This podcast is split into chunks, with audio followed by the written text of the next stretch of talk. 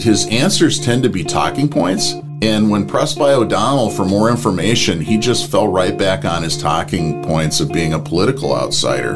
So there seems to be a lack of knowledge about how a lot of this stuff is going to work out. I'm Jen O'Brien. And I'm Bill Feehan. Welcome to another edition of Fact Check. Fact Check is your only dependable source of state and local news from a conservative perspective. The Wisconsin primary election is fast approaching on Tuesday, August 9th.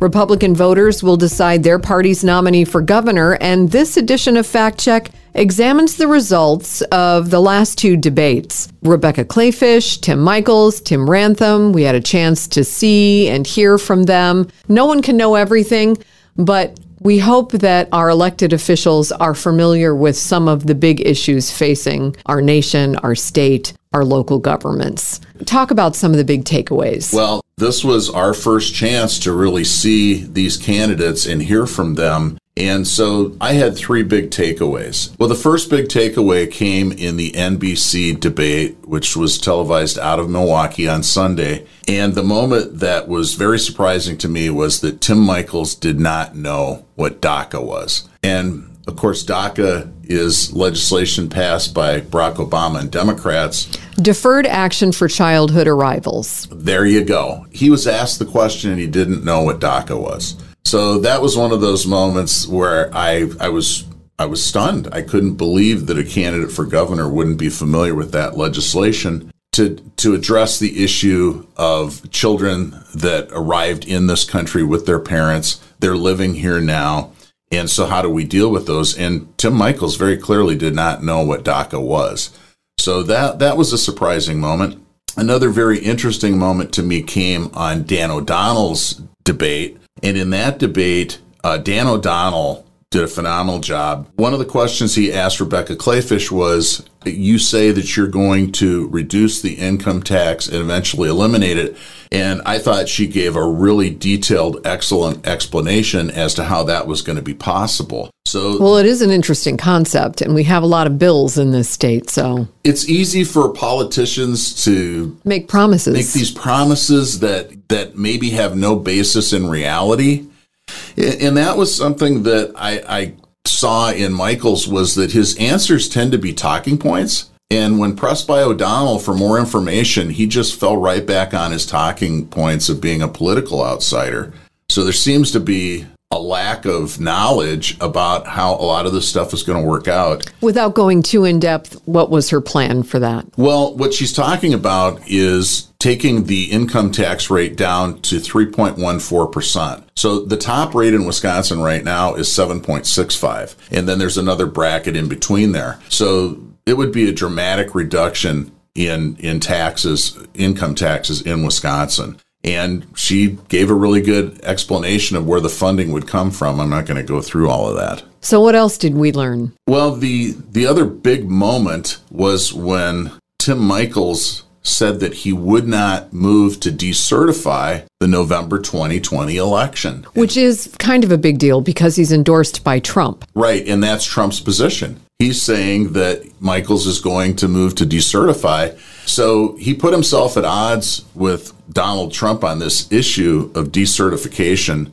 which I think is really surprising. And what it made me wonder is Tim Ramthun polled in the last Marquette poll about 3% of the vote. So, what if some of these people who are looking for a political outsider, what if they decide to vote for Tim Ramthun rather than voting for Tim Michels? Uh, if that happens, let's say that number starts to swell up to 5 or 6%, that could be decisive in determining who's going to win the primary on August 9th. That could blow it all up. I, I don't know if it's going to blow it all up, but I do think that there's a real possibility that he could lose votes because of, of this position of not pursuing decertification. Personally, right? Like, I don't think we should decertify the election, but it's an interesting play on his part given that he is endorsed by Trump. There's something really fascinating happening in the Republican Party right now.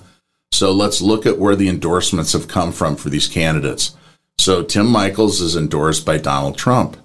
Well, now now Rebecca Kleefisch has been endorsed by Ted Cruz and Mike Pence. Oh, interesting. So I think that what we're seeing here is we have more traditional types of Republicans that are saying, hey, it's time to move on. Let's talk about the future.